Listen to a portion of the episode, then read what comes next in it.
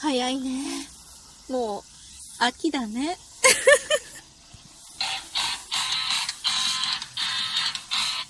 今日もなるようになるさ。こんにちは。アラフォー母ちゃんこと冬木玲です。この番組は私冬木玲が日々思うこと、本の朗読や感想など今まに配信している 雑多な番組です。毎週月曜日恒例とはもう言えなくなってしまったぐらいね。もう5週間ぐらいはいたのかな、月曜日の配信ね。サッカーに行けなかったんですよ。あとはお休みだったりとかでね、あ、ちょっといいホイッスルの音がちょうど入りましたが聞こえましたでしょうかサッカーの練習を見学しながらの配信となっております。早いよね。なんか、ついこの間の配信では暑い暑い暑いって言ってたような気がするんだけれども、あっという間になんか涼しい秋の気配を感じるね、風が吹くようになってきて、今サッカーのホイッスルよりかは、どっちかっていうとセミとか、セミといってもつくつく帽子とかね、の、こう秋の訪れを感じさせるような鳴き声が聞こえてきてるような気がするんですよね。いい感じに、今日は外が気持ちいいなぁと思います。今日も、で、えっと、お返しトークをやっていきたいと思います。共感しました。と一緒にいただきました。こちら、みきこさん、スマトラ島から、みきこなんかいい変だね。みきこ、スマトラ島さんからのお便りです。ありがとうございます。心のゆとりが幸せ、ハート、共感しました。ウクレレのお話の声、とっても心地よかったです。といただきました。ありがとうございます。あのー、大五郎さんがね、企画されていた、ウクレレ祭りですね、夏の。心の幸せについて、トークをしてお話しし、お、な、おは、え、何言ってるかわかんないね。一週間、一週間配信をしてなかった。一週間以上かなもしかしたら。やってないと、こうなるんだよね。そう、あの心の幸せについてね、トークをして、ウクレレを弾きましょうっていうやつで、なんか心のゆとりがね、心の幸せなんじゃないかっていうお話をさせてもらったんですけれども、皆さんでもなんかそんな感じのことをやっぱりみんな言ってましたよね。やっぱゆとりがあるってすごい大事。本当に。というわけでね、あの、これからもね、心のゆとりを作りつつ 頑張ってやっていきたいと思います。ありがとうございます。そして、絵本係まこさんからもいただきました。拝聴しました。とともにいただいております。朗読、拝聴しました。めちゃくちゃ期待通り、ハート。さすがです。滑らかすぎて聞きやすすぎて、あっという間に終わってしまいました。といただいております。こちらは、むこ姉さんが企画されていた夏の朗読大会ですね。あのーい、良かったよね。え、私の朗読って話じゃなくて、あの、朗読の企画よ。私さ、朗読、あの、何回も言ってるかもしれないけど、朗読の楽しみって、やっぱり、こう、一つのね、作品が、もう本当に、こう、読み手によって捉え方がすごく違うじゃない？一つの作品から、一つの世界から、もう複数のさ、本当にもうこれ無限でしょ？もう人が一人増えれば世界が一つ増えっていう。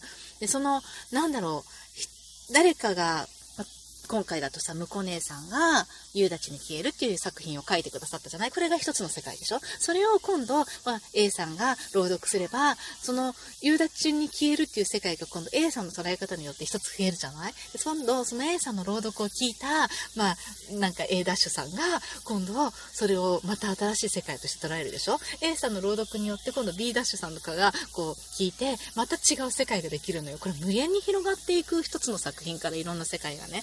この、なんていう感じがすごい好きで、で、一つの作品を自分が読んだ時は、ああ、こういう話だな、こういう世界観だな、あ、こういう登場人物なんだな、みたいな感じで読むけれども、朗読を聞くと、他の人の朗読を聞くと、みたいなことがあるんだよね。なるほど、なるほどっていうか、そう来るかっていうのとか、え、一瞬わからないものもあったりとかさ、え、どういうこと？どういうこと？って、でも何回も聞いてると、だんだんだんだん、なんかその人の捉えた夕立に消えるが、多分その人が捉えたものとはまた違った世界観で私はきっと捉えてるんだと思うんだけれども、その広がりがすごい素敵だと思うんだよね。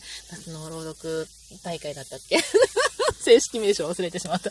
でもあれは本当にね、向こうねさんありがとうございました。すごくいい企画だったと思っています。そこに参加させていただいてね、すごくかったです。ありがとうございます。まこさんも、あの、いっぱいありがとう。すごく嬉しいです。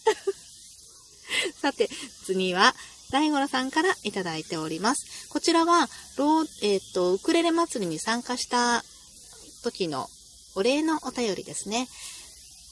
なんだっけ、大好きと効果音応募券をいただいております。ありがとうございます。いつもありがとうございます。そして今回もありがとうございます。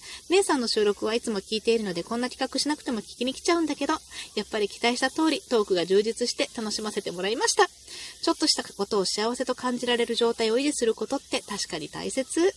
そしてそして相変わらずいい音色だなまた落ち着いたらウクレレ発表会もやりましょうね。といただきました。ありがとうございます。そうなんかさ、ちょっと自分で最近ね、ああ、なるほどって思ったんだけど、こう、子供たちがよく、普段の声とこのラジオトークで話す声が全然違うって よく言われるって言うじゃない？ね、なんか、はい、もしもしとかで電話に出た声とかもさ、結構みんな違ったりするじゃん。私はその違いが全、なんかかなり極端らしいんだけど、でもこれ意識してやってるわけじゃないのよ。で、今回、なんだろう、なんかさ、いろいろ企画に参加して、でさ、トークをするときにトークのテンションってあるじゃん。トークの内容によって自分の出してる声が違うっていうのはね、なんかちょっと分かったんだよね。だから多分自分のなんかこう持ってる今の心境っていう心情というかそういうものが声に溢れてるんだなっていうのがすごいなんか感じられてなんか普段さ家でなんか疲れたとか思いながらさ 別にいつも疲れたって思ってるわけじゃないけど子供と話したりとか旦那と話したりとか友達と話したりとかしてる時のなんかちょっとななんだろう何も残何も残らないかななんていうのかな。こううーん緊張感のなさというかなんかこう家族とこう話してる時って、まあ、それほど何かこう何か残るわけじゃないから普通にこうリラックスして喋っている状態。もちろんこのラジオトークも全然リラックスして喋ってるんだけど だけどなんか違うのよ。やっぱりこの、まあ、ある種マイクに向かうというか何かこう残っていくものじゃない。そこになんか向かう時の心の状態とうん、なんかこう、喋り捨ててると言ったらあれだけれども、そういう時の心の状態とでは、なんかこう感じが違うじゃない？だからそれが、なんか私は多分極端に声に乗る人なんだろうなと思って、だから、なんか違うんだかな。普段、その喋ってる、日常会話で喋ってる声が違うっていうのは実はね、なんだろう、PTA で資料を読み上げる時があったのよ。で、その読み上げた時にみんながバッてこっち見て、えみたいな顔したんだよね。これって後で聞いたんだけど、あのー、めちゃめちゃ綺麗な声だねって言われて、えと思って読み上げてる時の声がびっくりしたって、ああいう、あの声で読み上げられたら、もうなんか内容、うん、うん、すべて賛成ですみたいになっちゃうみたいなこと言われて、えと思って、なんか声がやっぱ違うのよ。普段、PTA で集まった時に喋ってる声と、なんかじゃあ前で会議とかがあって前でちょっと何かを読み上げる時の声は多分どっちかっていうとこの今喋ってるあの、落ち着いた時に喋ってる、落ち着いたトークをしている時に喋ってる声に近いのかもしれないなって思ったんだけど、だから、そこなんだな。自分でこれ調整してるわけじゃないから、じゃああの声出してくださいとか言われても、えっと、どれだろうみたいな感じなんだけど、なんか心の状態が、ま声に乗るんだろうね。でもこれが、なんかトークの強みになっていると、私は思っているっていうか思うことにしている。なんか変わり身のね、速さみたいなね。これなんかこう喋ってて、なんかこうピッて止めて、なんか旦那が話しかけてきたりして、え、何？とかって言った時の声は多分違うんだと思うんだよね。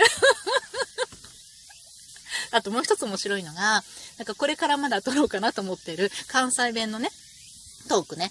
関西弁になるとまた声が変わるんで、それね、ちょっと自分で感じるのよ。喋り方、英語さ、よくない？英語喋るとさ、日本人がだよ。日本人が英語喋ると声変わるでしょ？なんか結構私、すごい思って。自分、自分だけ、自分はあんまり英語喋れないけど、ちょっと思ってるんだけど、なんかみんな、みんな変わらない？日本語喋るときと英語喋るときと声のトーン違くない？なんかそれと同じだと思うの。なんか喋る言語によって、まあ、それは方言とかもそうだと思うんだけど、によって、なんか声の、なんだろう、種類、種類じゃないな、トーンというか、何か違うのよね。それはね、絶対あると思う。それが、なんか日常的に私は 怒ってしまうんだなと。っていうことに最近気づいた。で、大五郎さんのお便りのお返事に全然なってないけどまあ、楽しい企画をね、ありがとうございました。そして、でもね、いつもそう、そしてじゃないね、いつもね、聞いてくださってるの、本当なんか嬉しいですね。本当にありがとうございます。それでね、あのこれ3連覇でいきます。豆腐ドーナツさんからいただきました。お誕生日おめでとう。遅くなりましたが、お誕生日おめでとうございます。お体に気をつけて、良き1年になりますように。というのと、あと、古久さんからもいただいております。今日も化けて出るさん、あ、これ違うな。あ、いいんだ。今日も化けて出るさんの冬木玲さん。誕生日おめでとうございます。いやー、笑ったよ ってでね、いただいてるんですけれども、あの、誕生日のね、8月17日が誕生日だったんだけどさ、誕生、去年は誕生日なの、誕生日なのって言ってみたから、今年は言わないことにしました っていうやつを、18日に私多分、あの、収録であげたと思うんだけど、なんかね、その後、こうやって、あの、お誕生日おめでとうのね、あれのもう一つ、もう一つおかしいな、タカさんからもいただいてたんですよ。えー、っとね、あ、ありました。